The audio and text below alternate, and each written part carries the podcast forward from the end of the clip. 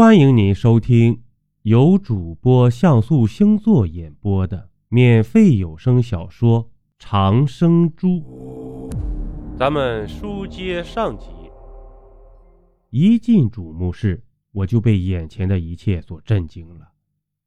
偌大的地宫之内，堆积着大大小小、形状各异、数量繁多的金银珠宝。夺人眼目的光亮使我心下震惊不已，我忍不住跑上前去，伸出双手抱起一大把珠宝。贪婪迅速在我心中蔓延开来，可是这时候我突然感觉脑后一凉，一个硬物顶在了我的脑后，我意识到那是一把枪。九爷，你这是什么意思啊？我强装镇定地说道。谁知身后的九爷冷笑一声，厉声道：人为财死，鸟为食亡，今天这里的东西都归我。咱们之前可说好了，你拿长生珠，我拿钱财。我仍旧不死心说道。哈哈哈哈！九爷突然肆无忌惮地发声大笑起来。长生珠？哼哼，那只不过是我骗你们替我来卖命的一个幌子罢了。现在，你可以安心上路去了。我绝望地闭上了眼睛，等待着那致命的一枪。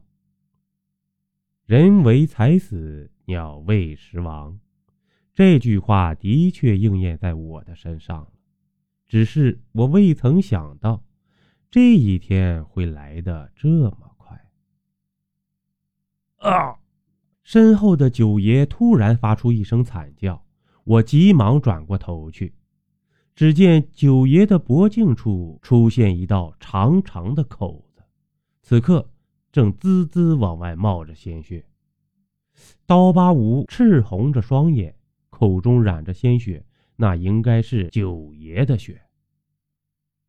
老东西，老子为你拼死拼活卖命这么多年了，你居然把老子当炮灰使！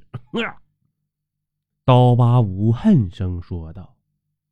九爷一只手死死地捂住脖子，眼眶之内居然渐渐泛起了白眼，另一只手极为吃力地抬起来，朝着刀疤无就是一枪。可是因为受伤的缘故，这一枪实在偏得厉害。刀疤无见状，朝着九爷猛扑过去，二人立刻扭打在了一起。扭打中也不知道他们触碰到了哪里的机关，整个地宫之内居然开始剧烈晃动起来。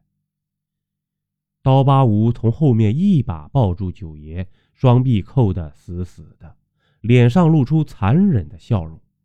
我见状急忙撒开腿朝地宫外跑去，跑到终于没了力气，才一下子跌坐在地上。我心有余悸地望了一眼身后，地宫里早已不复存在，整个陵墓化作一堆废墟。